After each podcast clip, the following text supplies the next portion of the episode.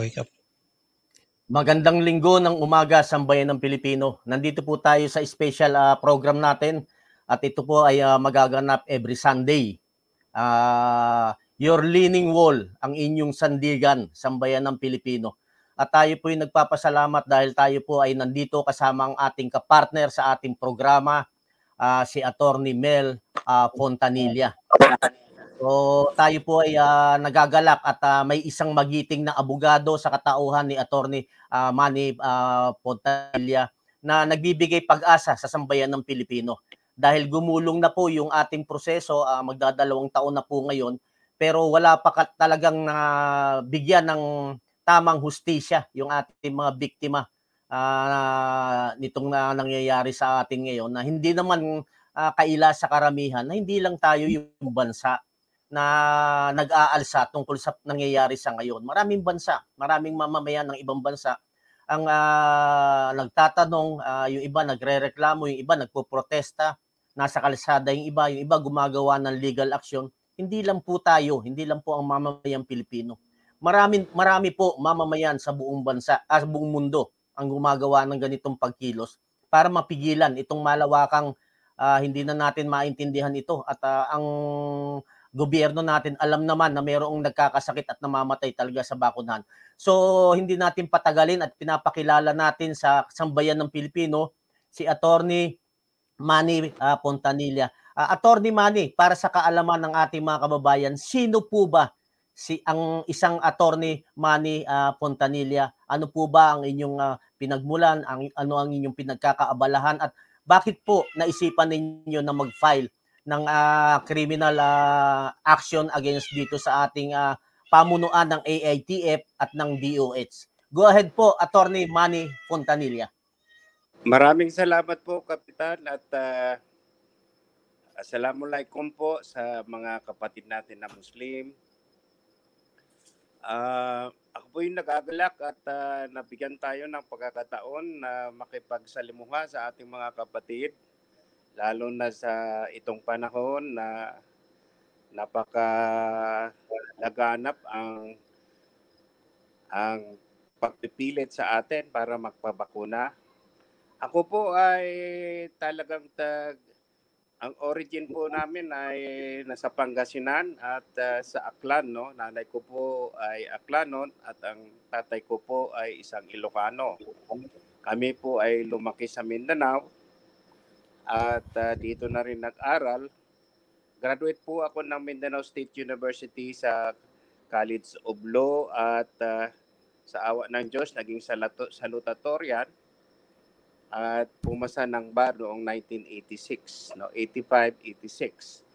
At uh, mayroon din akong mga degree na na Certificate of Government, Governmental Management at nakapag-aral din ng tatlong masters, puro academic requirement, masters in business administration at uh, masters in public administration at masters in law, no? So ako po, kasulukuyan ay ang spokesman ng Moro National Liberation Front at legal counsel nito. At uh, Dati rin nagtuturo sa College of Law ng Mindanao State University no for almost 11 years yata na ako ay nagturo. Ayon sa tanong ni Kapitan na bakit tayo hindi sumasang-ayon sa COVID vaccine, ito po ay ating ma ang mga kasagutan ay maihanay natin sa mga ganitong mga kadahilanan Una po sa lahat ay ang pagtitiwala po natin sa ating Panginoon. Ang ating Biblia, kung tayo po ay Kristiyano, ay nagsasabi na sa 1 Corinthians chapter 6 verses 9 to 20, ito'y nagsasabi na ang, ang ating pong katawan ay templo ng at ng Holy Spirit. So, diyan pa lang po sa mga kataga at uh, bersikulo ng ating uh, Biblia, masasabi na po natin na wala pong tao na maaring makialam sa ating katanguan.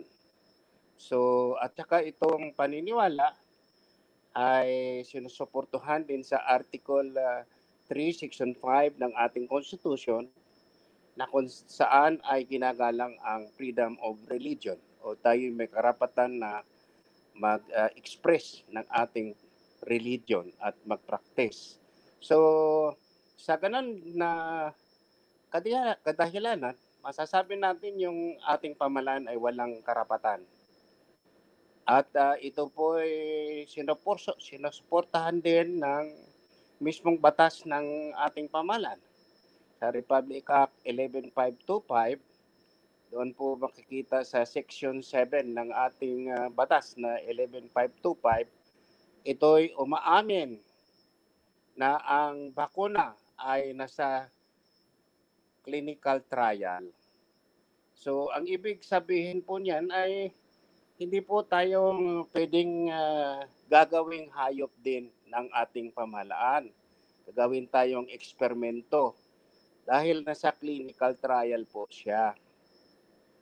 At ang ikalawang dahilan po na umaayaw tayo ay mismong batas ng Pilipinas. Yung sinabi ko na kanina na Republic Act 11525 ay nagsasaad po ito ng napakaklarong provision na ang COVID vaccine ay hindi po mandatory. So, yan po ang ikalawang rason. Ngayon po punta tayo sa international ground, no? Yung international law ground. Nilalagay po sa ating ding saligang batas na kung saan sinasabi sa Article 2, Section 2 ng ah, ating Constitution, nagsasabi po na yung mga duly accepted principle of international law ay nagiging bahagi po ng ating batas. Isa sa pinakamatinding prinsipyo ng ah, international law ay yung ah, Nuremberg Nuremberg Code of 1947 ito po'y napalabas dahil sa ginagawang ginawang eksperimento ginawang eksperimento ni Hitler sa mga tao. No, ginawa silang eksperimento, ginawa silang mga guinea pigs at parang mga kuniho. So ito'y lumabas. Ayon doon, nakasaad ang pinakamaliwanag na provision na kung saan wala pong pwedeng pilitin sa isang experimental na medisina or bakuna for that matter. Wala po at ah, ito ay hindi natin ah, hindi pwedeng gawin directly or indirectly. Ang kataga doon ay it cannot resort to overreaching overreaching ah, means in order to compel individual to be subjected to vaccination. So, very, very clear po. Ah, wala pong ah, wala pong dahilan o pamamaraan ng pamahalaan na pumilit sa atin. At ang pinakamaganda doon po sa ah, Nuremberg Code ay sinasabi na ang pamamaraan na diretso at hindi diretso ay pinagbabawal. Ang ibig ko pong sabihin ay ang halimbawa, hindi ka pwedeng ah, pilitin, hindi pa ka rin pwedeng gagawan ng pamamaraan upang ikaw ay mapilit. Tulad ng RT-PCR, yung pagbabawal sa mga mall, ito po'y puro illegal po. No? Ito po'y illegal kung gagamitin natin ang ating Article 2, Section 2 ng ating Constitution at ang Nuremberg Code, Nuremberg Code of 1947. So, kaya nga po, itong mga tao natin na mga opisyalis natin o mga nasa pamahalaan na pumipilit ay they can be subject to a case of coercion because wala silang legal basis whatsoever. Now, mayroon silang mga mga sinasabi. Sabi nila, how about the general welfare clause? How about the duty of the government to protect its people? All these things, if you are a lawyer, you would know then that this power of the said government is not absolute because it is still it is still limited by the constitutions. Ang mga mga example ng mga provision ay mismo yung ating Article 3, Section 1 of the Constitution which provide no person shall be deprived of liberty, life, liberty, or property without due process of law, nor be denied of the equal protection of the law. So, nasasabi po dyan sa provision ang life. Ang life po ay it's encompassing. It really, sa aming pag-aaral, it really means a very, very satisfactory and comfortable life. And you are respected as far as the autonomy of your body. In other words, you cannot just be subject to alteration or uh, any any intervention sa inyong sa iyong katawan no or any intervention sa inyong katawan without due process of law. So dito ang pamalaan ay talaga pong uh, it blatantly no or harap-harapan na it violates the due process clause kasi una may batas po sila na hindi pwede mandatory ang uh, hindi mandatory ang uh, ang bakuna sa article uh, sa Republic Act 11525 525 section 12 ng batas. So hindi mandatory po ang bakuna at uh, wala po silang proseso or batas o isang uh, kadahilanan na kung saan pwede tayong pilitin magbakuna.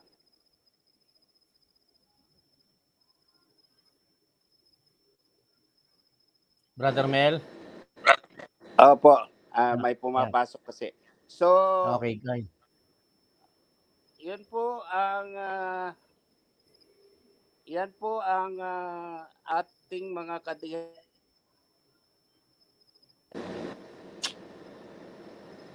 Yan po ang mga kadahilanan na kung bakit hindi tayo pwedeng maipit, mapilit. Kaya po may grounds po yung ating kasong coercion kasi di ka not in any way justify no di ka not justify the compulsory or uh, mandatory vaccination whatsoever because wala po silang batas na kung saan nagsasabi na pwedeng gawing mandatory ang uh, bakunahan. So, tanungin mo si Doke kung mayroon siyang batas. Tanungin mo si Presidente Duterte kung may batas siya na pwede siyang pumilit. Wala siyang ma-cite kasi wala po.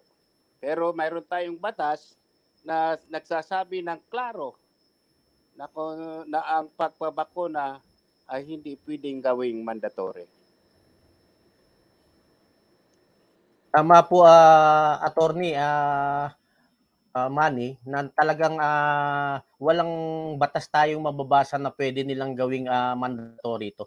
Para sa kaalaman mo, attorney Manny, uh, itong live natin ngayon, tinanggal nila dun sa GMTV 1, pero naka-live tayo sa GMTV 2, sa Rumble, at saka sa YouTube. So nakikita natin, attorney Manny, paano nila sinusuppress yung ating kalayaan na ipapahayag natin yung tama uh, takot sila sa atin, takot sila sa batas. Uh, yan ang nangyayari. Uh, kaya, kasi, uh, go ahead, Attorney Manny. Ganito kasi yun, brother ba? Hmm. Alam mo, kung tayo ay ordinaryong, uh, ordinaryong tao po, ordinaryong mga citizen, we look at our president as the father of our nation. Hindi po ba?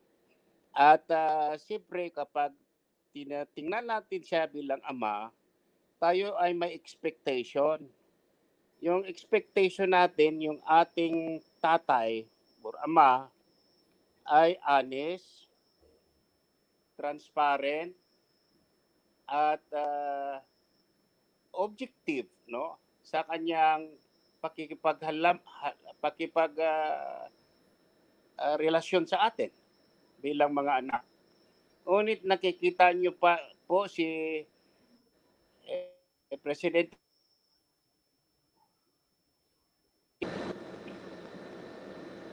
Si Presidente Duterte ay pinakadakilang salesman ng bakuna. Wala na po siyang sinasabi galing sa kanyang bunganga, bakuna, bakuna, bakuna, bakuna, bakuna, bakuna. Kaya nga nagtataka ako bakit siyang bakit ganun siya na klaseng tatay. Na ang tatay dapat ay magsabi ng totoo.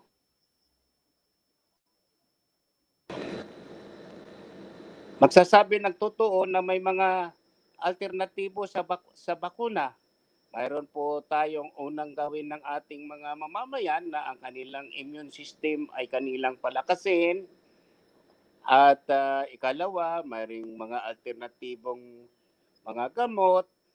At pwede rin tayong turuan ng ating pamahalaan na pwede nating pagalingin yung COVID na yan sa ating bahay. So ito po hindi tinuturo ni Mr. Duterte sa, hindi natin alam ang kadahilanan ng ganitong ginagawa nila. Ako po talagang sasawa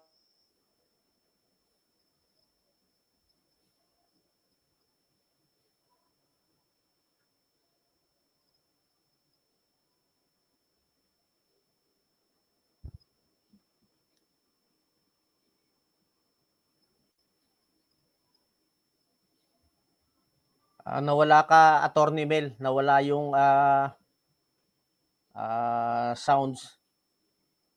Okay, unmute attorney. Paki-unmute, Attorney. May gumugulo kay Attorney. Attorney Mel, paki-unmute.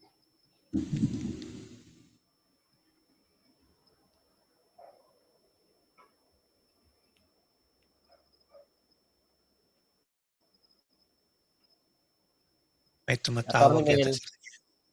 O may tumawag. Tinanggal kagad tayo, Brother Mel. Oo nga eh. Mm, talagang nakabantay sila sa atin.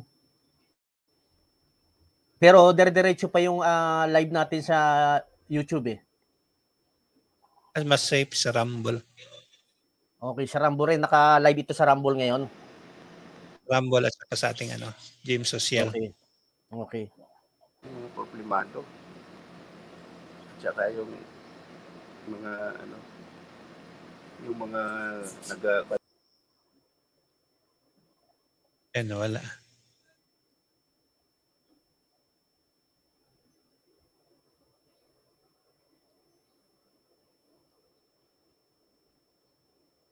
Nakatin ka sa CDCP kag- kagabi kap. Ha? Yung sa May- may CDCP, rin tinanggal? May foreigner sila kagabi na bisita para sa Nuremberg. Okay. Okay. So, nakikita natin, naka-live naman tayo ngayon. Ah, nakikita nila, natin na Brother Mel kung paano sinusuppress talaga ng ah, malalaking ah, ah, network na ito. Yung pagbigay natin ng katotohanan sa sambayan ng Pilipino. So, ito naman is dire-diretso sa Rumble at saka sa YouTube. Hintayin lang natin si Attorney Manny kasi mayroon talagang ah, sumasabotahe at ah, kanina pa yan ah, papansin natin. At ah, biglaan lang ah, Brother Mel yung pagtanggal kanina. So talagang dinilit nila habang nagla-live tayo tama ba? Actually, may error message dito sa panel na ano, na pag-check ko, wala na ng live. Oo. So talagang ah, lockdown talaga nila. Ayaw nilang marinig ng sambayan ng Pilipino yung sasabihin ni Attorney Manny. Safe naman sa Rumble. Sa Rumble Ah, na. attorney Attorney Manny, ah, para sa kaalaman mo, naka-live pa tayo sa YouTube at saka sa Ah. Rumble. sa Apo. Rumble, dire- dire- dire-diretso tayo. Ah, dinidiscuss namin ni Direct Mel sa studio na talagang Apo. nakikita natin yung pag-suppress sa kalayaan nating magpahayag ng katotohanan. Kaya ah, tinigil nila sa GMTV natin yung live natin at ah, dire-diretso naman tayo ngayon sa Rumble at saka sa YouTube. So Apo. napapanood pa rin ng sambayan ng Pilipino. Napakaganda ng mga binanggit mo, ah, Attorney ah, Manny, dahil ah, sa kaalaman ng sambayan ng Pilipino, ito po yung kauna-unahan na sa kaalaman po natin ha, na may nag-file na isang abogado against sa ating AITF at saka sa DOH dahil yung sandigan naman nila sandigan naman ito kaya na-file ito sa ombudsman eh, talagang nandoon sa ating konstitusyon at nasa batas natin base doon sa pag ah, ah, banggit at pagpapaliwanag ni Attorney Manny sa atin. So matibay po ang basihan. At ah, doon sa mga ah, nagtatanong tungkol doon sa proseso ng Nu- Nuremberg ah, na ongoing ngayon sa Europe yung mga trials nila na ipaliwanag rin ni Attorney Manny. So ito yung maganda kasi naglilinya, ibig sabihin inline yung batas natin rito at yung mga nangyayari na kaganapan sa labas ng bansa natin na mga abogado rin ang kumikilos is pwede. Pwede palang pagbasihan ayon kay ah, Attorney ah, Manny. So maganda ito, i-discuss pa Attorney Manny sa Sambayan ng Pilipinas. Saan ba patungo ito? Halimbawa, ah, umaksyon ang ombudsman or hindi umaksyon ang ombudsman, saan yung tu- susunod nating hakbang? Go ahead, Attorney Manny. Ganito kasi po yan, um, una, una sa lahat, kapag ikaw ay abogado at uh, concerned na citizen, always nakalagay po sa isipan natin yung rule of law, no? Itong mga opisyalis ng gobyerno, alam po nila yan na dapat ang kanilang sundin at gawin sa bansa ay yung mga lawful lang at hindi yung mga illegal at unlawful or illegal or unlawful no so kasi kahit anong ikot-ikot po nila at ano po ang sabihin ni Doki at si Bergiri or si Nograles pa man may batas 11525 wala pong mandatory at saka sa pagkakaalam natin bilang abogado ay hindi mo maaaring gagawin yung you are directly prohibited at gagawin mong indirectly. The same din, tulad po halimbawa niyan ay may isang babae na maganda, eh, persahin mo siya, hindi pwede. Pinainom mo siya ng coke na may gamot at nawalan siya ng malay, nirip mo pa rin siya, rape pa rin yun, di ba? So, ganun din ang nangyayari po sa ating mga mamayan. Totoo nga may batas tayo na hindi mandatory, pero ginagawa nilang indirect na pamamaraan para mapilit ka rin. Hindi ka pwedeng pumasok ka restaurant, hindi ka pwedeng pumasok sa mall, hindi ka pwedeng sumimba, and all many, many things na prohibition sa mga hindi bakunado. Pero ang nakapagtataka, bakit ginagawa nila ito sa bakunado na ang katotohanan mismong mga kanilang mga doktor sa gobyerno o sa pamahalaan ay nagsasabi na walang pagkakaiba ang bakunado at hindi bakunado dah- dahil sila pa rin ay makakakontaminate at makontaminated. In fact, si Secretary Lorenzana, despite na nabakunahan ng tatlong beses, ay nakontaminated pa rin. So, anong diferensya po? Kaya pati yung provision ng Equal Protection Clause ay binabayulit din nila dahil wala namang diferensya yung dalawa, bakunado at hindi bakunado. So, bilang abogado, ito na po ang kasagutan natin. Bilang abogado, hindi ko po matitiis ang paglapastangan ng ating batas. No? We cannot just swallow that. Hindi natin pwedeng tanggapin yan kasi ano na lang po ang pakinabang ng pag-aral natin ng batas kung hindi rin natin sabihin na may mali sa pamamaraan ng pamahalaan.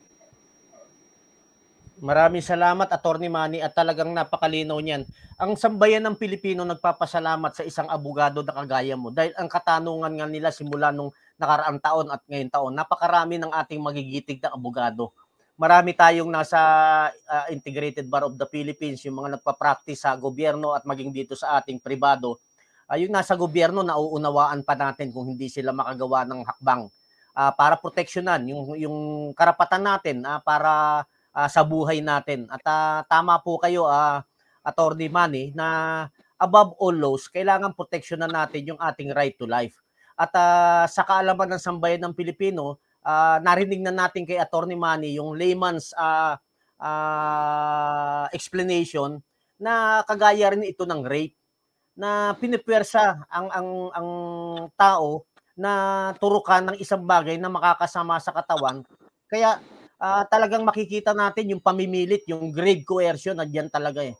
At ang pinagbabasihan ni Attorney Manny rito is ang batas. At hindi sila pwedeng ah, tumakbo o lumabas dito sa batas na meron tayo. At ang nangyayari lang Attorney Mel, ah, Attorney Manny, ito talaga. May pronouncement ang DOH, ah, pinirmahan ni Dr. Bergere na nakasaad doon na hindi mandatory ang vaccination.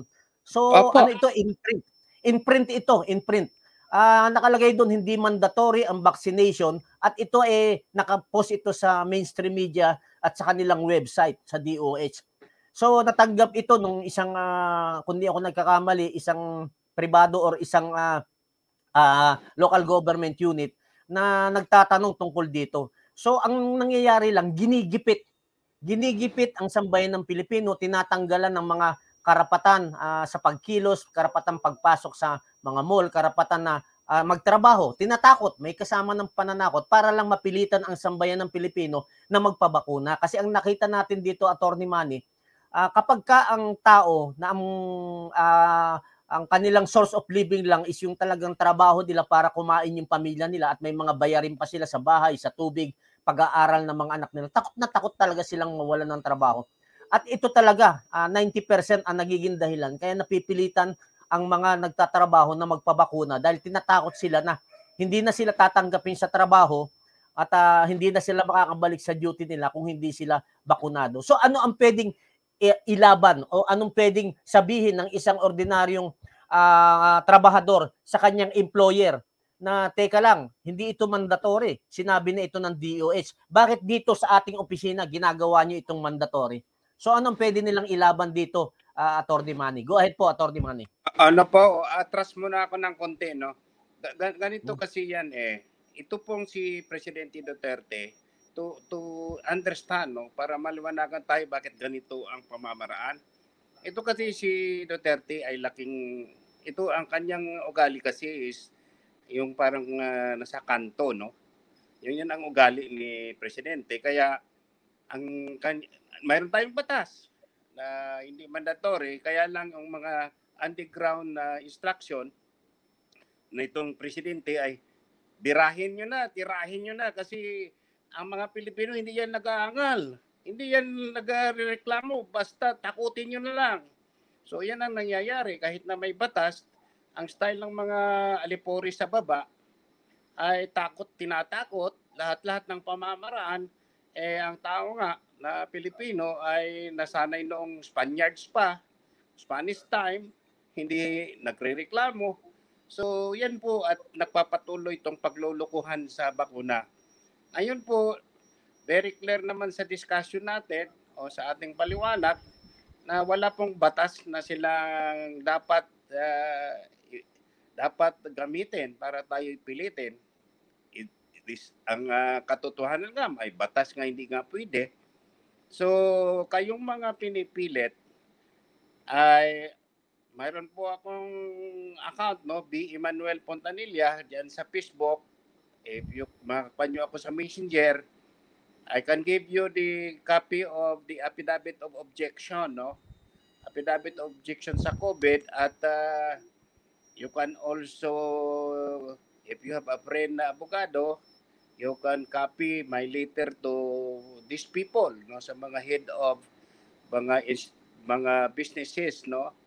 Ah, tayo ay umaayaw sa bakuna at ah, we can also give you the format of grave coercion ah, cases or complaint para ma-guide kayo no so sasabi nga ni kapitan ah, we will be doing everything to guide you para ma- maipaglaban po ang inyong karapatan i don't know if ano maski mapakita ko lang itong itong uh, ombudsman na complaint no Oh, ito po yung complaint natin sa ombudsman. Anyway, hindi masyadong maklaro. Basta, pero meron po tayong complaint. Ngayon po ay ah, panahon po na kasi ang nasa damdamin ko po, sa kaloob-looban ng damdamin ko po, ako po ay ginawa ng Panginoon. I am the image of God. Kaya siguro kahit anuhin pa ako, kasi isa lang na paniniwalaan ko rito, ang Panginoon po lang natin, no? Ay sinasabi ng Panginoon natin, tayo ay templo ng Espiritu. So, we cannot just be disrespect, disrespected by anybody, even the President of the Republic of the Philippines. No? Kung wala siyang respeto sa ating Panginoon, tayo po bilang individual ay may respeto sa Panginoon. So kaya tayo lumalaban dahil sa ang batas ng Panginoon ay sumusuporta sa atin, ang batas ng bansa ay sumusuporta din sa atin, ang batas ng international na international ay sumusuporta din sa atin. So itong pamahalaan ay walang mapupuntahan kahit saan siya pupunta no. Kasi by God, by law and by international law, there is no basis sa kanilang mga aksyon. Now, uh, what is very clear in the international law is that, in fact, even in the national law, you cannot do directly, indirectly, what is directly prohibited by law. Very clear po yan. No? Tanungin mo si Nograles dahil uh, abogado yan, tapnat siya pa yata yan. So, you ask him if he can do indirectly, yung pinoprohibit na directly. So yun siguro ang mga issue na ilalagay sa isipan ng mga kapatid natin na itong ginagawa nila about RT-PCR na you are required. Just imagine ito, Kap, no? Uh, you are an employee of a private corporation or private company. You'll be required to, to have RT-PCR every week. How much is RT-PCR? Around 2,005 to 3,000. So, kakasya ba yung salary mo? So, di ba magre-resign ka na lang dahil sa ginagawa nila. So, it's a, Tama. That's still, that is still coercion, di ba? So, yeah, yan po ang pagka-wise na Duterte, no? He's really very wise in the straight term, no? Sa kan, sa kalye na na term. He's very wise. Pero there are still lawyers, mga citizens natin na tulad tulad ng kapatid ko nandyan, ilang taon na to silang lumalaban. Ako po eh, medyo nahinto lang, na COVID kasi ako eh. So, so, So meron pa po. may kapatid pa kayo na lawyer, ah, Attorney Manny. Opo, we are three in the family. My daughter is also a lawyer. Oy, napakaganda at ah, sa sambayan ng Pilipino napakinggan niyo po si Attorney Manny. Sinabi niya kanina na yung gustong mag-file ay yung affidavit meron siya at hihingi rin tayo ng copy kay ah, Attorney Manny. So suportahan natin ng ating ah, GM community, Gising Mahalika community, Opo. si Attorney Manny. So suportahan natin at maipabahagi, maibahagi sa inyo yung inyong mga ah, hinaing. Ay maaksyon na kaagad, mabilisan. At ah, wag po kayong mag-alala ng bayan ng Pilipino. Every Sunday po at ah, kapag ka free si Attorney Manny, ah, talagang ah, kakausapin namin kayo dito sa programa na ito. At para makapag-file na po kayo yung mga nawalan ng trabaho, yung mga ginipit, yung talagang hanggang ngayon is naghihikahos na dahil sa naranasan nilang panggigipit. Tama po si Attorney Manny. Talaga pong ang ginawa ng gobyernong ito, yung pananakot, magaling sila. Pero walang sandigan sa batas yung ginagawa nila at ako po sumasang-ayon at nagpapasalamat ah, sa ating ah, poong lumikha na merong isang attorney money na naniniwala ang sandigan niya, yung salita rin at yung katauhan ng ating ah, poong lumikha ng ating Diyos ah, ni Allah. Ah, diyan nakasandig yung aksyon na ginagawa ni attorney money at ah, talagang hindi tayo matatakot sa ngayon. Ah, kung dati lumalaban tayo, nandiyan yung ibang abogado, lalo na ngayon nasa side natin si attorney money, lalo nating paiigtingin yung ating ah, ah, pagpapaliwanag sa gobyerno. Teka lang, tama na, itigil nyo na ito. Attorney Manny, ito yung tanong rin ng sambayan ng Pilipino. Maraming abogado na nasa gobyerno humahawak ng critical na posisyon kagaya nga niya ni ah, ah, Attorney Nograles na nasa AITF, alam nilang mali yung kanilang ginagawa. Alam po nila ito 100% na may mali sa kanilang mga ipa- pinapatupad. Bakit po dinidiretso pa rin nila ito, Attorney Manny? Ah, kahit alam na alam nila na talagang ah, may mga violation ito na maliwanag sa ating batas at sa konstitusyon. Bakit patuloy pa rin nila itong ginagawa, Attorney Manny? Ga- ganito kasi yan eh, ah, ah, bago tayo magsagot, eh, re-request ko lang sa kay brother ko dyan na maari ibi- ibigay nyo ang account ninyo sa akin at uh, ipo-forward ko lahat ng mga format natin ng mga documents natin. No? Salamat, salamat, Para salamat. I could send it through your messengers, uh, through the messengers. So ganito kasi yan, no? We will go back to the history of this COVID. Ah, una-una sa lahat, itong COVID kasi was already conceptualized by Bill Gates sometimes in 1210. Ala, 2010 pa to nagsisimula, nagsimula itong conceptualization ni Bill Gates. And uh, thereafter, he already predicted na magkakaroon ng pandemic, no? Ah, nag-predict na po siya na may pandemic and uh, and uh, through through mac- machination, machination or through tricks by made by Bill Gates, siya ang unang gumawa ng mga mga mga vaccine, yung Moderna at saka Pfizer, no? siya ang unang gumawa. Siya ang nagkaroon ng unang vaccine sa COVID. So nakikita natin na negosyo. Then, you know, Bill Gates is a very, very, very, very rich person. So, harataan naman natin lahat at alam natin lahat, ang pera ay maraming at malaking magagawa.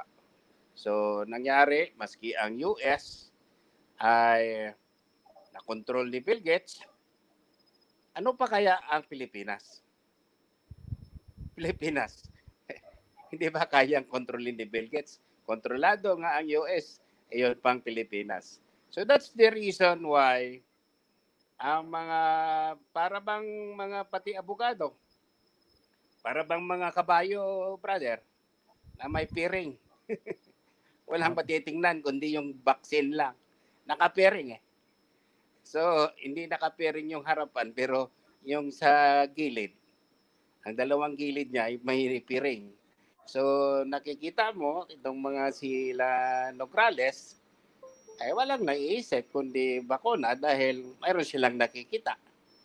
Mayroon silang so the in fact they are very slow in announcing any alternative medicines to COVID.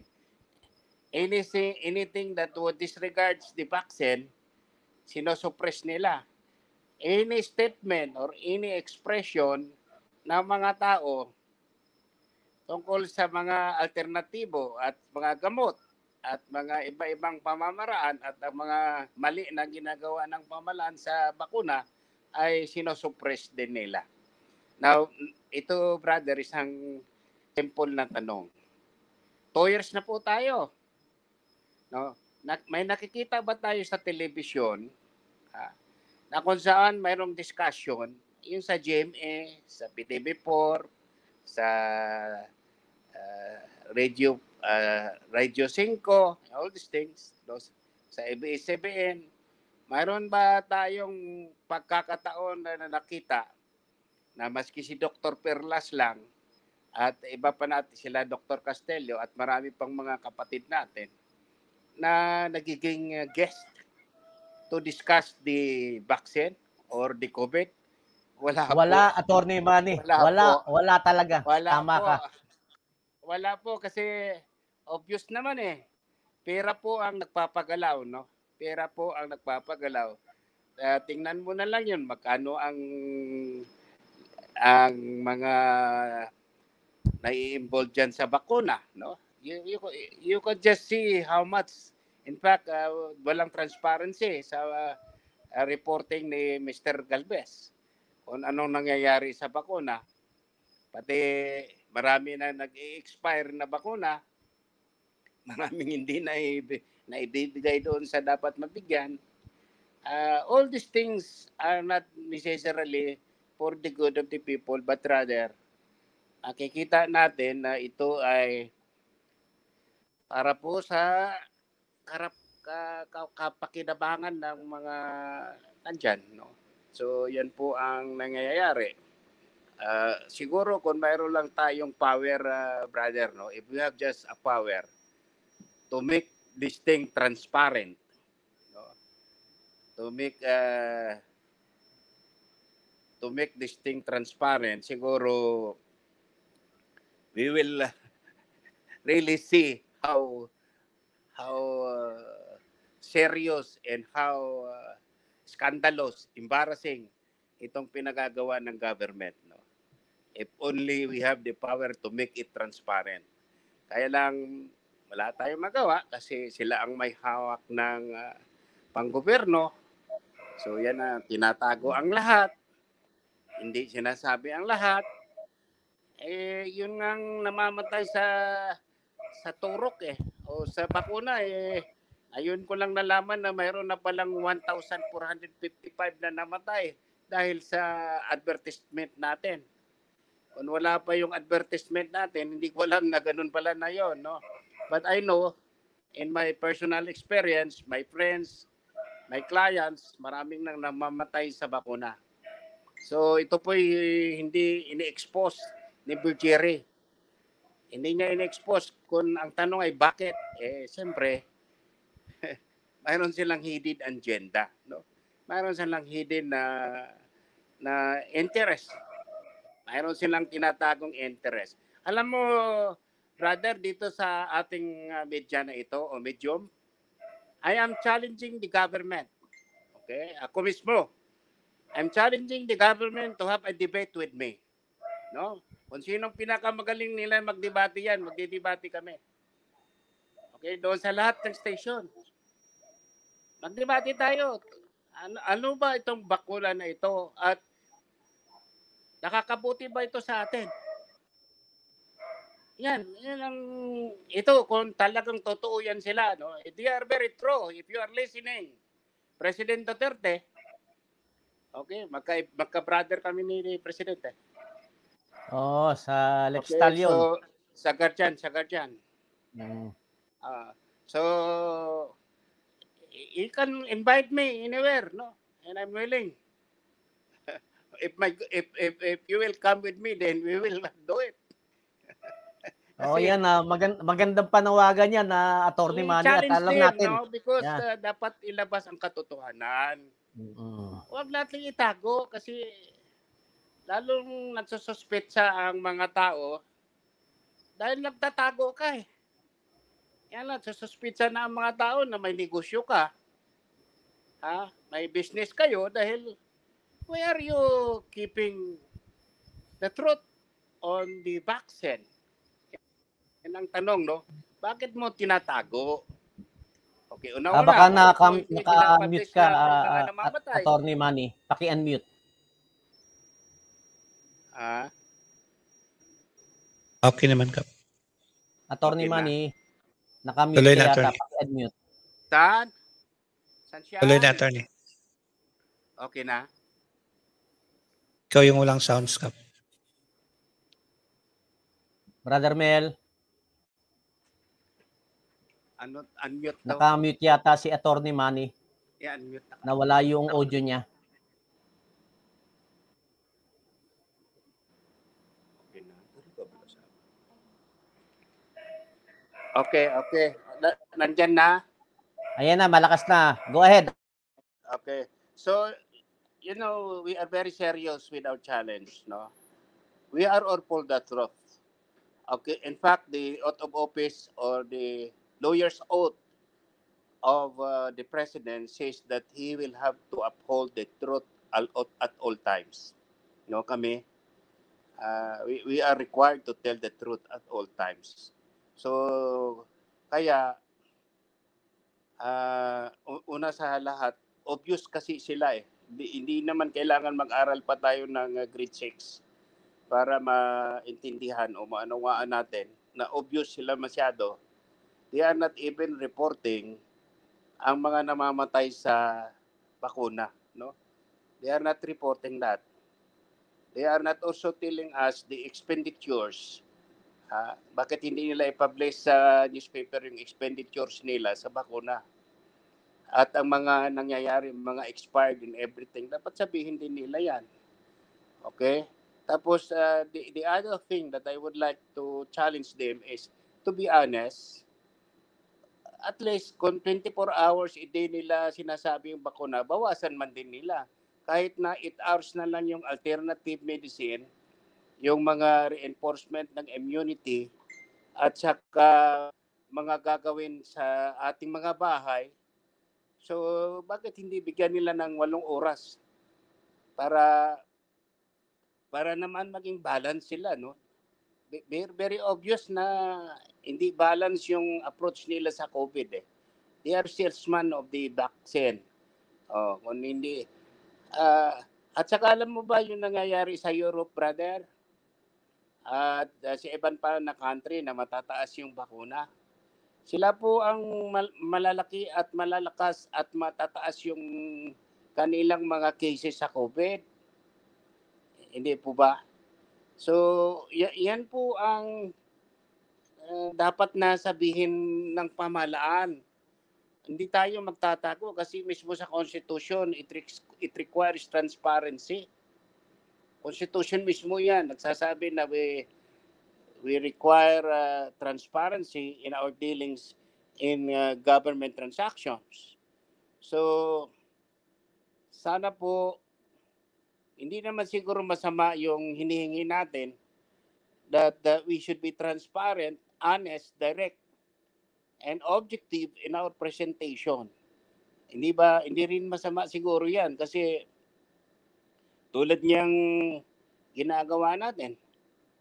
May batas na it prohibits mandatory vaccination but the actions of the government is uh, different it violates the law itself by creating a lot of means and ways in order to compel people indirectly.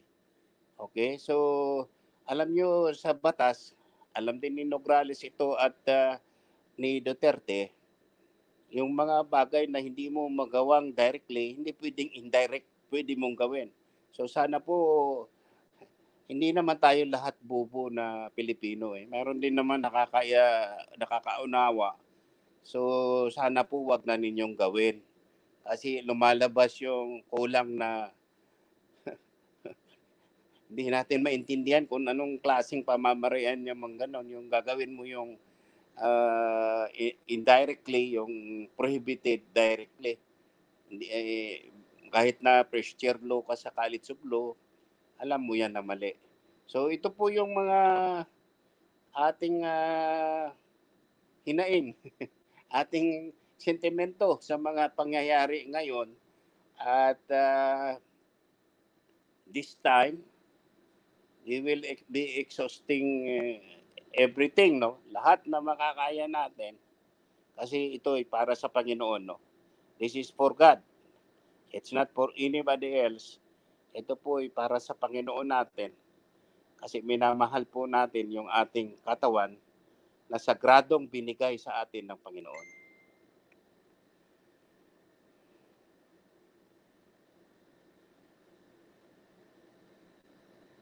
Hmm, wala na. Nakamute ka, Kap. Hello, hello. Maraming salamat, maraming salamat Attorney Manny at ah, kagaya ng sinabi mo kanina, marami tayong nausap at mga abogado na, na gumagawa rin ng hakbangin. Pero first time tayo nakarinig sa isang abogado na kagaya mo na talagang ang sandigan is yung ating Panginoong Diyos. Ang ginagawang basihan ng lahat is yung ating Panginoon Diyos. At ah, diyan tayo nagpapasalamat. At para sa kaalaman ni Attorney Manny, at ah, alam ko nakamonitor rin siya sa mga ah, nangyayari, kaganapan sa lahat ng sulok ng bansa natin tungkol sa deceitful vaccination na ito. Ah, Attorney Manny, ah, yung ibang group na exert na yung effort nila, nagpadala na ng mga ah, petition sa ah, executive branch, ah, yung ating cease and desist order na ginawa ni ah, Professor ah, Nick Perlas at ah, nakikipagtulungan rin tayo sa kanya. Ah, napadala ito sa executive branch, judicial branch, at sa ating legislative branch at saka sa mga branches ng ah, local at ng mga national government offices. Ngayon eh, nandyan yung ginawa ninyo na ah, pag-file ng criminal ah, action against dito sa ah, AITF at saka sa DOH, sa Ombudsman. Ang sambayan ng Pilipino, ito yung katanungan nila. Ah, kung walang gawing aksyon yung ating executive na alam natin sila na nagpapatupad ng mga mali sa ngayon at walang ginawang check and balance yung ating legislative at judicial branch at ah, ang ah, maging ang ating ah, armed forces of the Philippines na bigyan ng copy ng ating ah, argumento ng ating uh, cease and desist order yung ating petition at kung sakaling wala rin silang gawing aksyon. Ang ang sambayan ng Pilipino ngayon ah, gusto na na bawiin na uh, attorney uh, Manny yung ah, ating gobyerno na talagang sa atin naman tong gobyerno kasi wala na tayong masandigan eh at nagpapasalamat talaga ang sambayan ng Pilipino may isang abogado na kagaya mo na ayan kung naririnig ni President Duterte naririnig ng mga nasa gobyerno natin national government local government kung gusto niyo ng katotohanan at kung gusto niyo ilabas ang pawang katotohanan makipag-usap kayo ng isang malayang talakayan. Uh, kay attorney um, uh, uh, Manny uh, Pontanilla at i-live natin ito para depensahan ninyo yung ginagawa ninyo kung tama pa ba yan, nasa naka-anchored pa ba yan sa batas at sa ating konstitusyon at para ang sambayan ng Pilipino hindi bulag.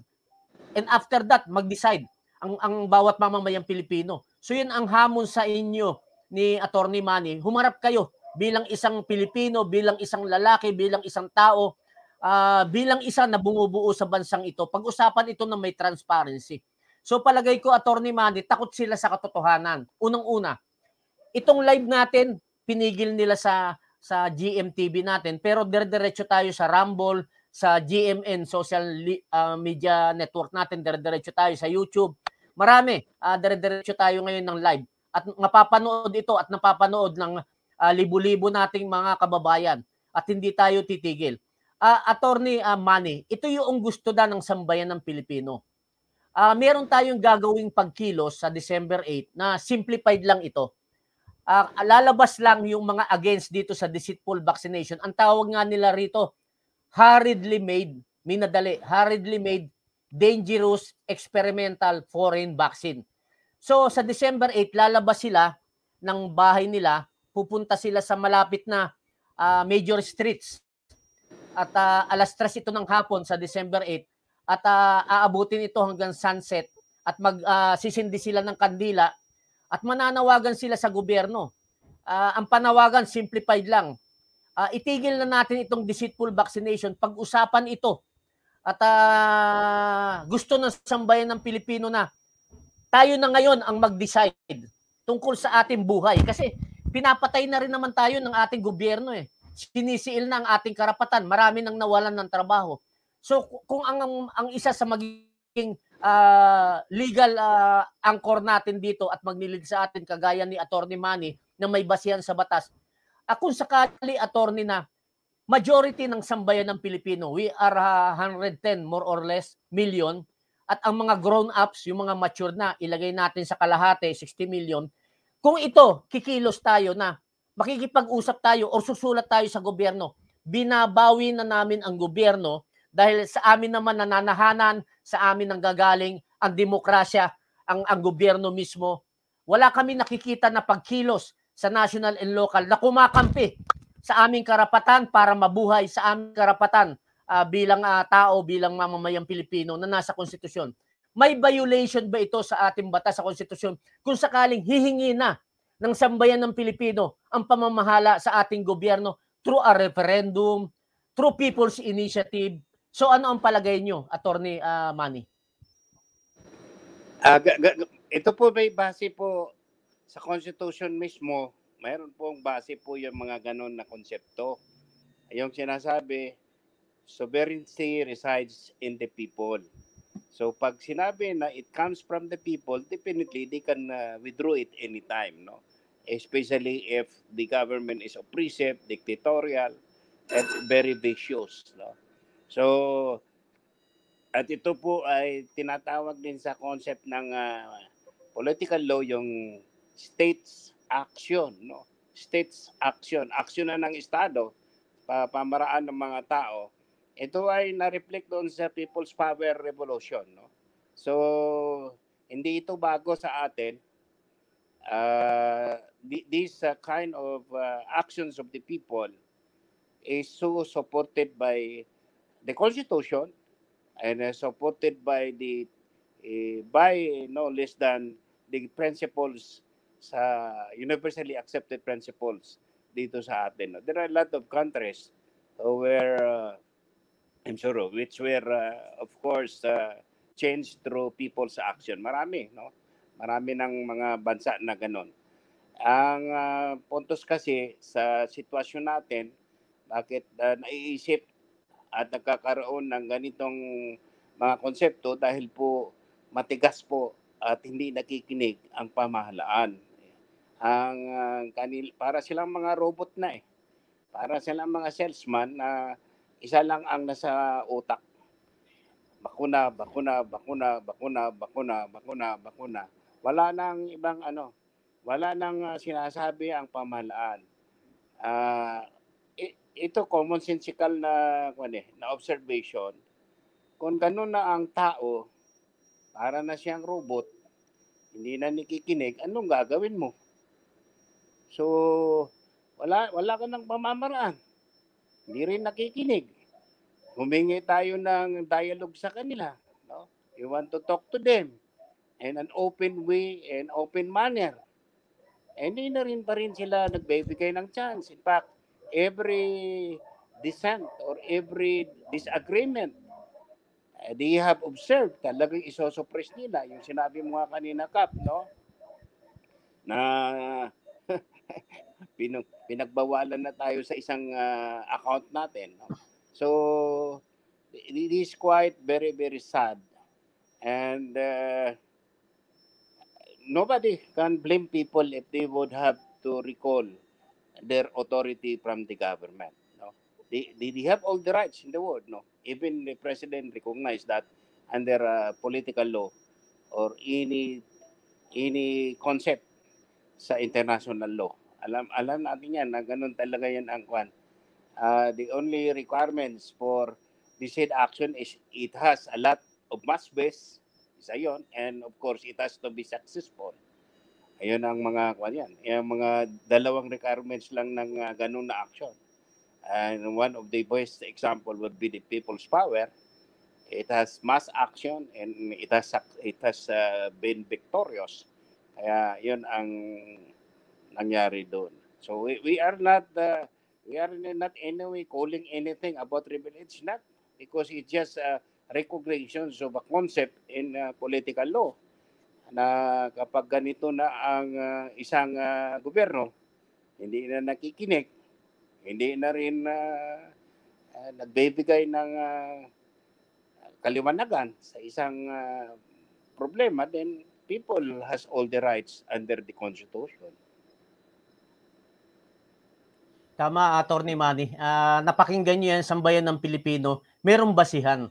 At uh, yung binanggit ni Attorney Manny, talagang yun ang, ang magiging basihan natin doon sa ating uh, pinaplano na People's Initiative. Dahil talagang nakikita natin na wala nang ginagawa ang gobyerno na pumapabor pa doon sa kagustuhan ng sambayan ng Pilipino. At napakaganda ngayon mayroong divine intervention na naman na nangyari. Mayroong pag uh, na ginawa ang Panginoon. Natagpuan ng uh, Gising Maharlika community ang isang attorney uh, Emmanuel uh, Pontanilla para uh, suportahan natin ng ating community uh, lahat ng regions ng uh, Gising Maharlika na, na nanonood ngayon uh, from region 1 hanggang sa uh, arm natin sa BARM, meron tayong Gising Maharlika community. Ito na yung pagkakataon na uh, nandito na, meron na tayong legal na na, na foundation. Kasama natin si Attorney Manny Pontanilla. At bawat aksyon na gagawin natin, idudulog natin sa kanya para hindi tayo uh, ma-out of bounds doon sa ating legal framework kahit na yung ating uh, executive branch talagang uh, hinimay na rin ng ibang abogado attorney money halos nasa 38 articles na yata doon sa ating uh, constitution ang na-violate nila sa nangyayari sa ngayon. So gagawin namin ang follow-up kung na-file mo na uh, yung uh, ating uh, criminal action uh, against dito sa uh, AITF at saka sa DOS. Tutulong kami mag-follow up uh, attorney uh, Manny sa ombudsman. Kahit pumunta kami ron ah, every week para agaran nilang aksyonan ito, tugunan nila ito, ito naman is malayang pagpapahayag na dapat umaksyon ng ating ombudsman para maipatigil nila ito. Kung sakali attorney Manny na pina, umaksyon ang ang ating ah, ombudsman, ang ating mahal na ombudsman against dito sa dalawang leader natin na humahawak sa nangyayari sa ngayon, ang DOH ang AATF. Pwede ba na ipatigil ka muna ng ombudsman itong vaccination na ito dahil may kinakaharap na kasong administratibo itong dalawang leader ng na ah, namamahala o kumokontrol ah, sa nangyayari ngayon. Ah, Attorney Mel, ah, sa palagay mo, pwede bang ipatigil ito ng ombudsman?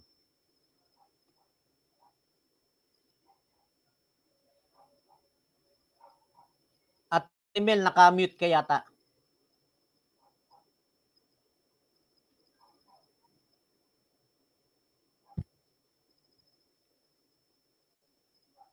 Wala yung audio niya. Oh, nawala yung audio mo, ah, ah, Attorney Manny. Baka naka-unmute. Ah, Baka naka-mute Hindi ka. naman.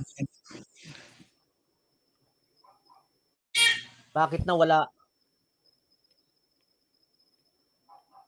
Talagang sinusubok tayo, Kap. Oo, ah sinusuppress talaga. Takot yung ah, ah, takot sila kay Attorney ah, Manny. Tinatanggalan ng audio. Yan na. Na- Okay. okay, ka, okay, Dr. Eh. Wala pa rin. Oh, wala pa rin. Ah talagang ah, takot silang malaman ang katotohanan.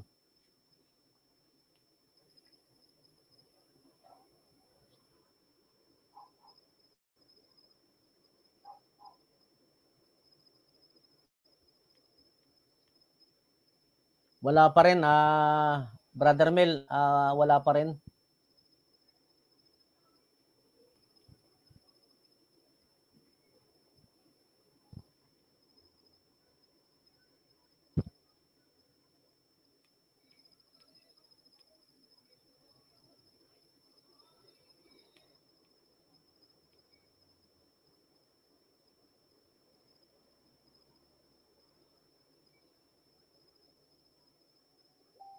Wala pa rin brother ah, Mel Attorney Manny, wala pa rin yung audio. Tinanggalan tayo ng audio.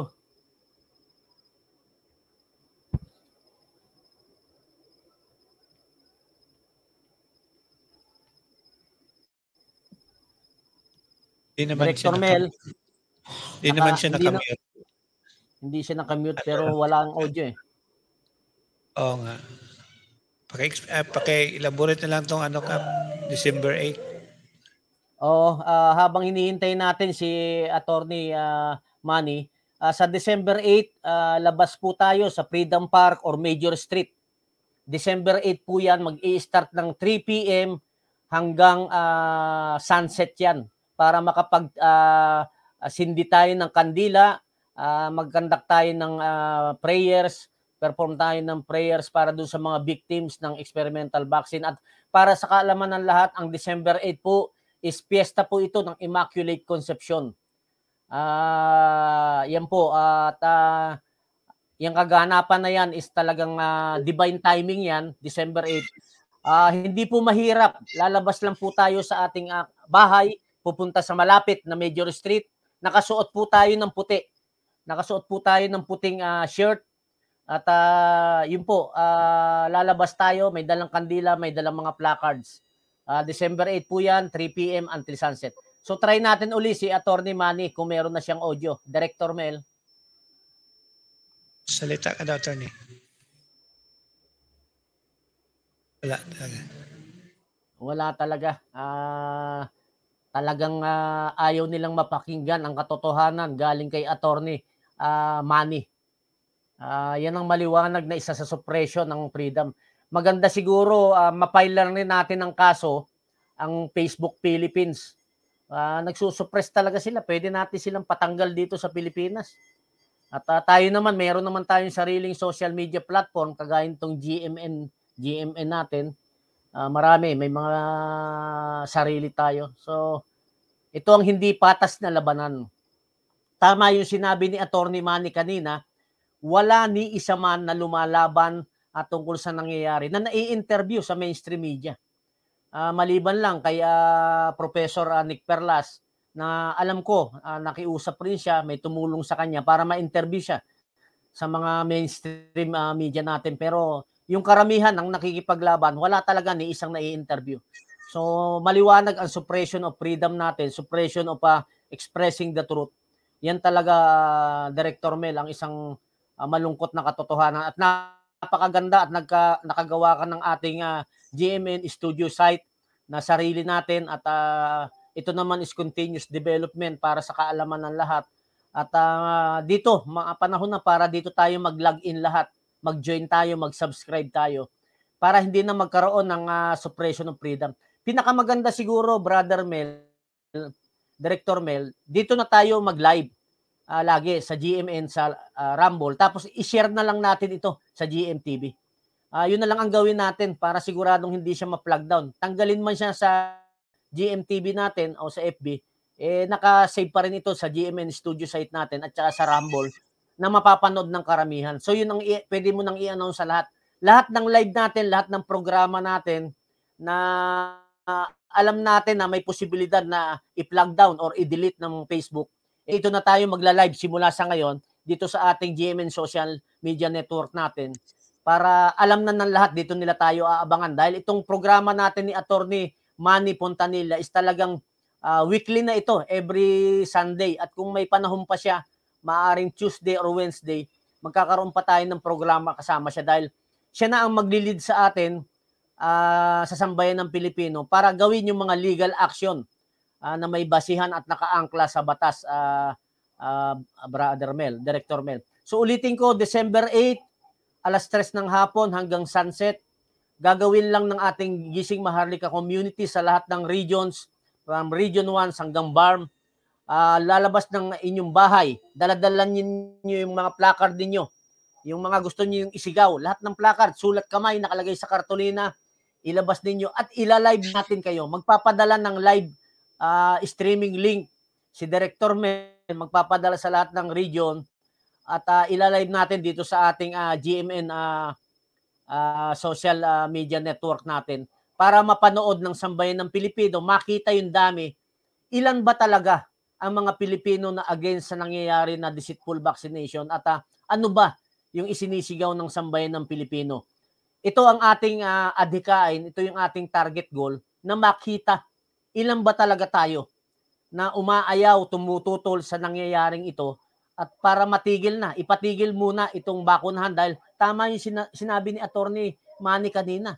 Maraming na-expired, Director Mel, maraming na-expired na bakuna. Sa palagay mo, ah, Brother Mel, saan dinadala to ng gobyerno? Eh, mga expired na ito. Million-million ito. Itinuturok pa kaya nila ito sa mga tao, ah, Director Mel? Sabi pa nga sa yung ni Francis sa CDCP, kaya yan tinuturok nila mabilisan ngayon dahil expired na at di na daw gumagana. Kaya safe na. Ituturok sa mga tao. Oo, pero tayo naniniwala kahit sabihin na expired yan. May delikado pa rin Mas malala, kasi mas nga, malala pa yan siguro. Wala nang ano. mas mas malala pa yan doon sa bakuna talaga dahil walang pinagkaiba yan sa lason, ah, Brother Mel. Walang pinagkaiba sa lason. Ang lason ba may expiration? O, ang lason ba pag na-expire, lason pa rin? Hello. Ayan na. Yan, mas maganda. Bumalik na si Attorney Apo. Manny Fontanilla. Go ahead, Attorney Manny. Doon, sa- kung naalala mo yung katanungan natin kanina, go ahead. Apo. Ah, it's very unfortunate na sa ombudsman wala silang injunctive power. Yung ibig sabihin ng injunctive power, yung pong authority ng isang agency or uh, tribunal or isang korte na makapaghinto at makapag-utos ng dapat gagawin. Wala po kasi criminal kasi po yan. Ah, siguro kapag na-file na sa Sandigan Bayan, pwede na po natin ma mag, mahingan ng ah, injunctive power or authority ang Sandigan Bayan. Pero ang ombudsman as of this time wala pa po. Ang pinakamagandang gawin sana po ng ating mga abogado dahil nandiyan na po na rin po ang Supreme Court they have to go to the Supreme Court to ask for injunction no sa ginagawa ng government. So if uh, our lawyers there kasi mas mahirap kami kung dito sa Jensan, General Santos City, malayo kasi. So ang pinakagandang gawin, yung mga lawyers natin diyan, they have to file the injun- injunction. No? Injunction, uh, prelimin- uh, preliminary injunction at uh, injunction mismo diyan sa Supreme Court para mahinto itong ah, ginagawa ng ating pamahalaan. Ah, ako po yung nagpapasalamat din na brother no na dito po sa amin ah, there were already around mga 600 na gumawa ng affidavit and most of those groups are Christians group no Uh, of course, we cannot expect uh, anything from uh, the Catholic group kasi alam mo naman, pro status quo talaga yung Katoliko. In fact, the Pope is the first person na nagpa isa sa mga una na nagpa bakuna, yung Papa.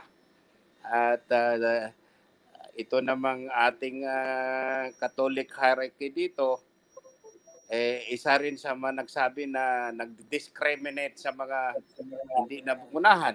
Ang sinasabi, yung mga nabakunahan nasa loob ng simbahan, ang hindi nabakunahan ay nasa labas. So sila rin ang una no na nagdi-discriminate. Eh ti- uh, taliwas to sa ginawa ni Jesus Christ, no? Si Jesus Christ kahit na yung mga lepers, no? Mga may sakit ay ah, minamahal niya.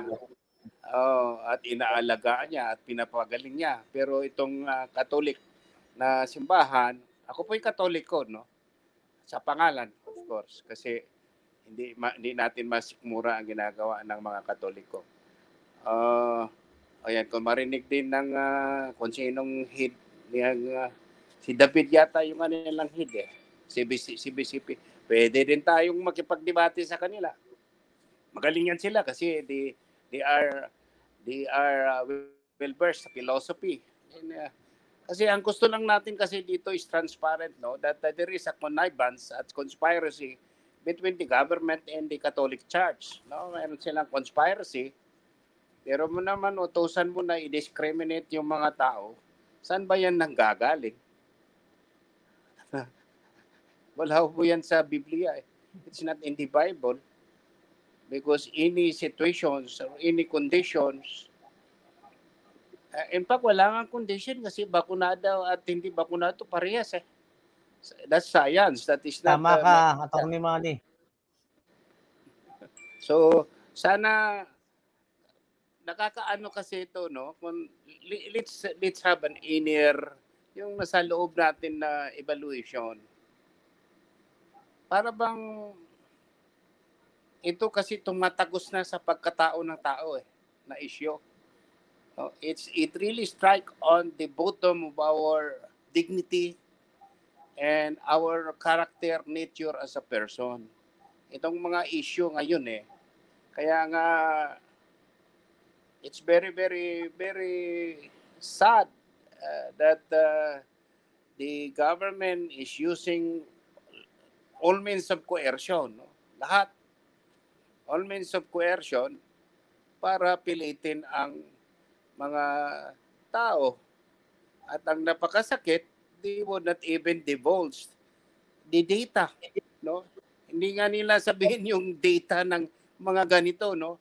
Ah, sa mga countries na palaging sinasabi, ang mga nasa hospital, mga hindi nabakunahan, pero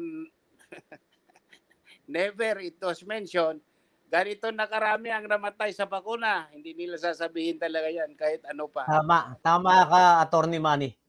Tama ka. Talagang Ah, ano, talagang wala silang binabanggit. Ah, talagang one-sided talaga.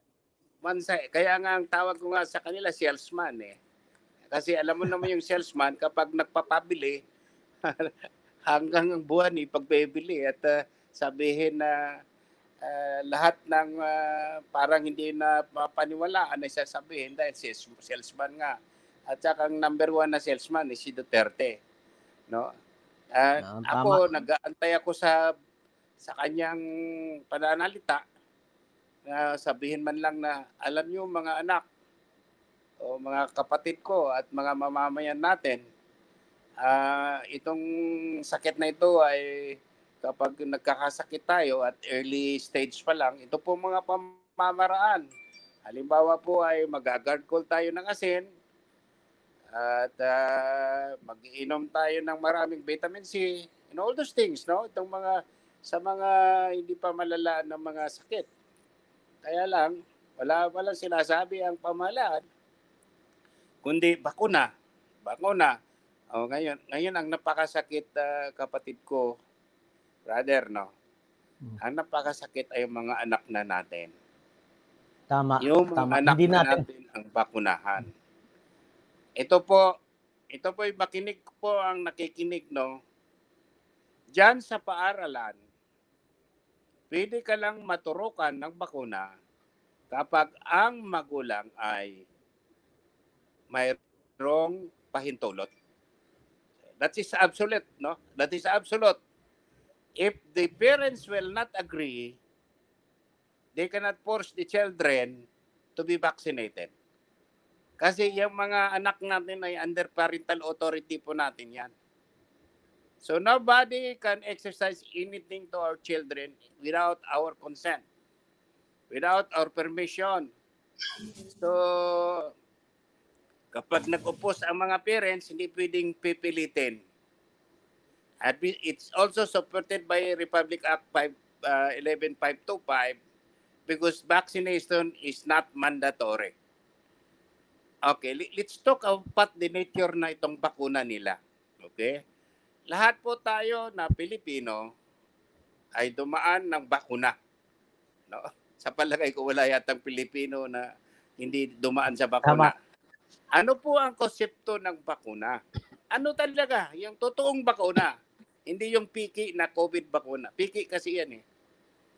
Ang totoong bakuna po ay tulad ng smallpox, chickenpox, etc., mga diphtheria or ano pa, ay ito una, nagpapahinto ng sakit, nagpapahinto, at hindi po pwede ikaw na makakontaminate ng sakit na iyon.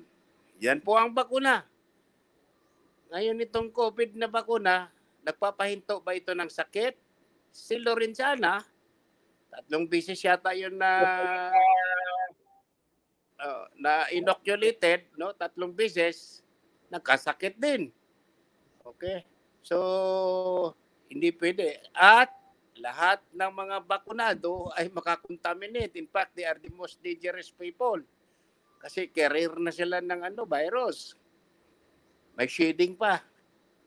So, y- yun ang yun ang uh, yun ang mga katotohanan po dito na kung ikaw po ay naniniwala sa ating Panginoon ah, at naniniwala rin sa ating batas ay talagang hindi mo pwedeng maatim o maipasok sa sarili mo ang pinagagawa ng ating pamahalaan. Tama ka talaga, Attorney Manny. At ah, yung ah, mga paliwanag mo, napakaklaro. At ah, ikaw bilang abogado, ah, nakita ko, ara, inaral mo rin mabuti itong tungkol sa bakuna. At ah, nakita mo kung ano talaga ang mali rito. Talagang deceitful ito. Meron ditong panluloko, meron ditong br- bribery, meron itong manipulation.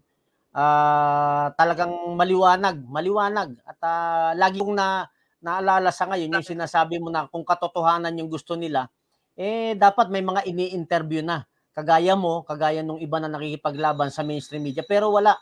Ah, si Professor ah, Nick Perlas na interviewan, nakiusap siya or may tumulong sa kanya. Pero bihirang pagkakataon. At ito, ah, papalaganapin natin ito. Ah, ito, ah, Attorney Manny, para sa kaalaman mo, isinishare natin ito sa mga website ng ating military, mga FB pages. At ah, ito is isang educational educational campaign ito. Ini-educate natin yung ating mga ah, military, yung ating kapulisan sa nangyayari kasi sila talaga yung huling sandigan ng sambayan ng Pilipino pagdating doon sa proteksyon natin ah, bilang tao, bilang mamamayang Pilipino at proteksyon rin ng ating konstitusyon. Sila naman talaga ang huling sandigan at kapag ka nagkasundo ang ating mga military at ang ating mga ah, mamamayan, ang sambayan ng Pilipino, hindi naman tayo lalaban sa gobyerno ng, ng merong armas or army struggle. Pakita lang natin yung numero sa kanila.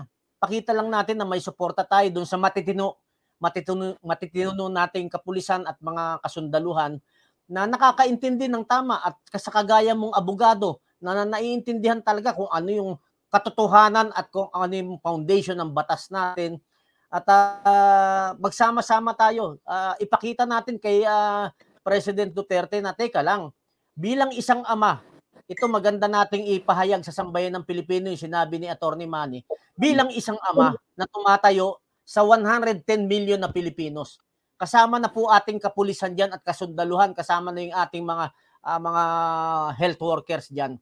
110 million. Kung ikaw ang tatay ng 110 millions na sangkatauhan ng mga Pilipino, dapat ang iisipin mo, ah, mahal na Pangulo, is yung kapakanan or yung buhay, proteksyonan yung buhay ng iyong mga anak.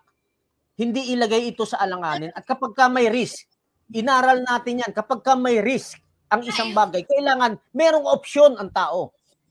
Yan po ang nawawala eh. May risk dito sa bakunahan. Ayaw niyong bigyan ng option ang tao na mamili kung ano yung maganda sa katawan niya.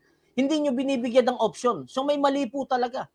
Kapag ka may risko, may risk ang isang bagay, kailangan may option ang tao at isang bagay ang natutunan natin ngayong araw kay attorney uh, Manny na above all laws, kailangan yung sinasabi ng Diyos, yung protection ng, ng life. Yun dapat ang mangingibabaw.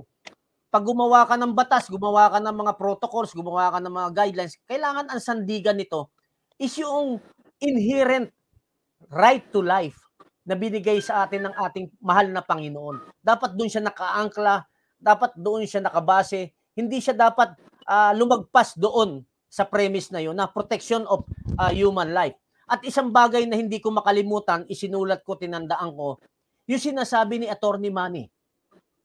Yung preservation ng Filipino dignity. Yun dapat ang meron tayo ngayon eh bilang isang ta- isang mamamayang Pilipino. Y- yung yung ating sangkatauhan, protection of our dignity. Protection of every Filipino's dignity and the sanctity of life ng bawat Pilipino. Yun lang dapat ang maging basihan natin eh. At uh, attorney uh, Manny, uh, kami patuloy na tayo patuloy na uh, magbibigay ng uh, ng ganitong pahayag, ganitong uh, uh, mga bagay sa ating isang bayan ng Pilipino para talagang kung ang salita nga nila nito sa kalsada, uh, at attorney Manny sinasabi nila, kap ratratin na natin ang gobyerno. Ibig sabihin, huwag na nating tigilan na pagbato sa kanila ng katotohanan, maging dito sa social media, dahil talo naman tayo sa mainstream media, sa kalsada marami tayong pagkilos, marami tayong paggalaw, doon natin siya gagawin ng matiwasay at uh, mapayapa. At kaya nakipag-usap tayo na, sa mga grupo diyan sa Mindanao, sa Visayas, at dito sa Luzon, at marami na tayo, uh, Attorney Manny. We are already in millions. At uh, susuporta yan doon sa legal framework na ginawa mo at ng uh, ibang abogado. At huwag ka mag-alala doon sa sinasabi mo na magpa-file dito sa ating Supreme Court, tutulong tayo diyan, may mga abogado tayo para maipal na yan. At uh, doon sa ombudsman, sana kumilos sila. At uh, sa Sandigan Bayan, yung plano ni Attorney Manny. At dito sa ating uh, judiciary, susundin natin yung hierarchy ng court stairs, uh, yung proseso nila. Doon pa rin tayo nakaangkla. At Attorney uh, Manny, uh, sa susunod natin para hindi na tayo mapa-flag down. Dito na tayo sa ating uh, Gising Maharlika social media network magla-live at sa Rumble at ililink na lang natin dun sa ating uh, Gising Maharlika TV at dun sa isang flat sa ibang platform natin kasi marami ito. At uh, wag mag-alala yung sambayan ng Pilipino. Napapanood niyo rin po tayo ngayon dito live. At uh, sa libo-libo nating followers, halos nasa 44,000 followers ng ating GMTV doon sa ating uh, COVID Cure Warriors sa uh, No to Vaccine Philippines. Eh, halos uh, nasa isandaang libo na po tayo yung mga followers natin. Eh, i-share niyo po ito at marami po kayong matututunan doon sa mga binanggit ni Attorney Manny. Uh, Attorney Manny, bago po tayo magtapos at alam kong uh, magtatanghali na rin, Ah, ano ang iyong panawagan sa sambayan ng Pilipino at ano ang iyong panawagan rin sa mga nasa gobyerno para matapos na ito la- lahat-lahat. Mapag-usapan na ito once and for all at makamove on tayo doon sa tamang proseso dahil natatakot po talaga ang sambayan ng Pilipino. Marami po talagang expire na bakuna na pilit pa rin nilang itinuturok dahil million po ang na-expire. So ano ang iyong panawagan sa sambayan ng Pilipino para maipanalo natin ang laban at ano ang panawagan ninyo, Attorney Manny, sa ating gobyerno para makapag-isip-isip sila at itigil muna itong nangyayari na nagkakasakit at namamatay ang mga kapwa natin Pilipino dahil sa deceitful vaccination na ito. Go ahead, Attorney Manny. Opo, maraming salamat po, Kap. At ah, ganito lang po yan kasi eh, we, we would like the government to shift from its oblique or opic, yung bang hindi nakikita at malabo na pamamaraan.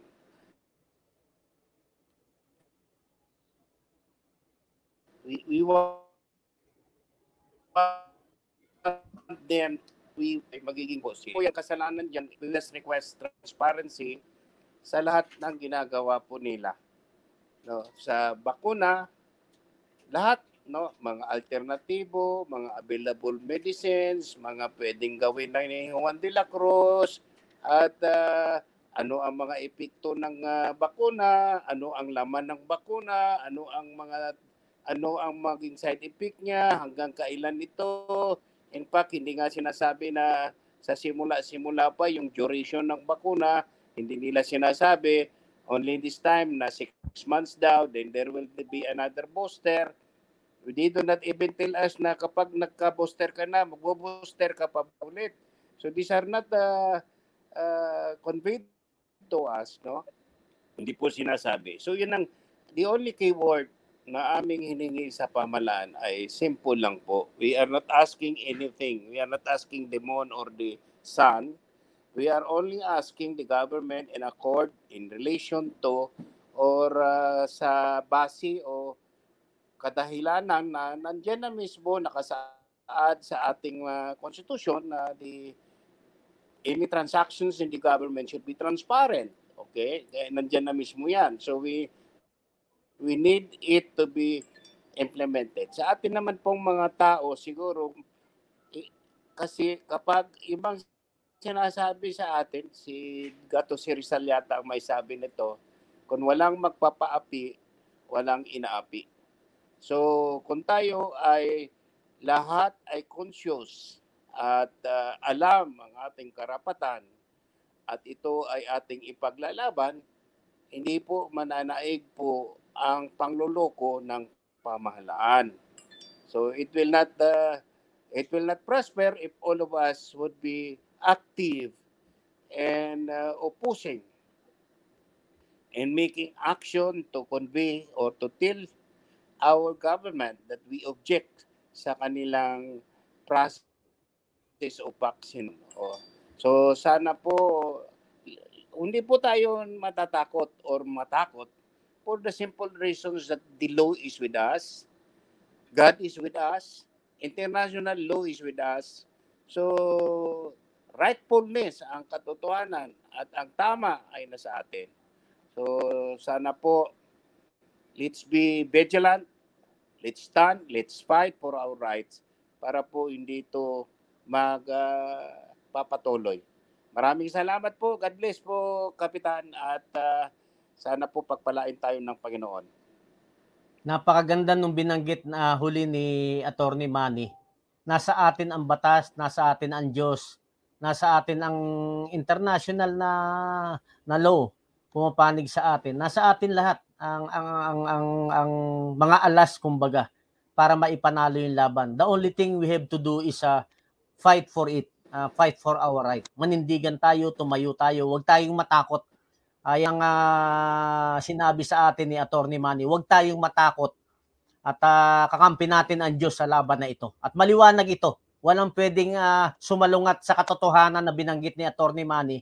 Kasama natin ang Diyos sa laban na ito, kasama natin ang katotohanan sa laban na ito. At ah, Attorney Manny, maraming salamat talaga sa iyo sa pagpapaunlak mo na maging bahagi ng ating malawak na programa sa sa social media.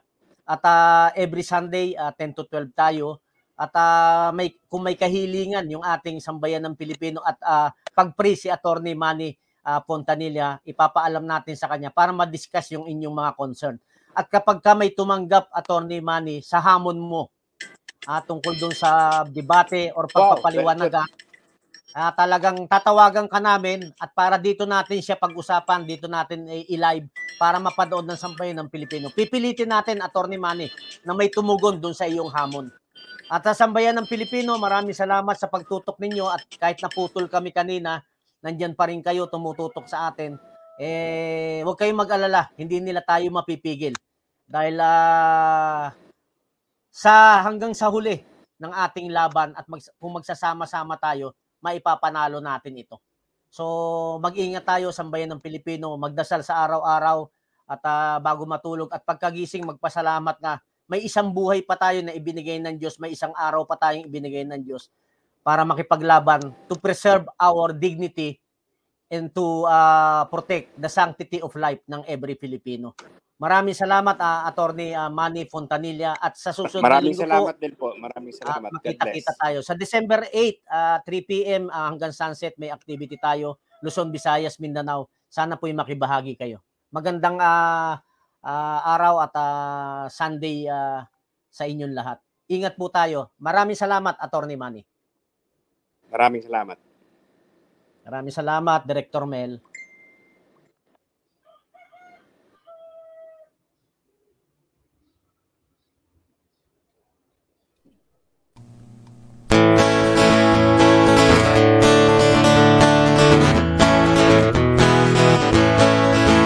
Ang sigaw ng karamihan is kamyan Ang sigaw ng karamihan is kamyan Ang sigaw ng karamihan Niloloko nyo ang bayan. Ang sigaw ng karamihan is kamyan Kontra COVID, sagot daw bakuna. Kontra COVID, sagot daw bakuna. Naniniwala sa balita, isip ko'y hindi malaya Kontra COVID, sagot daw bakuna. Ang pandemya ay ginagatasan na. Ang pandemya ay ginagatasan na.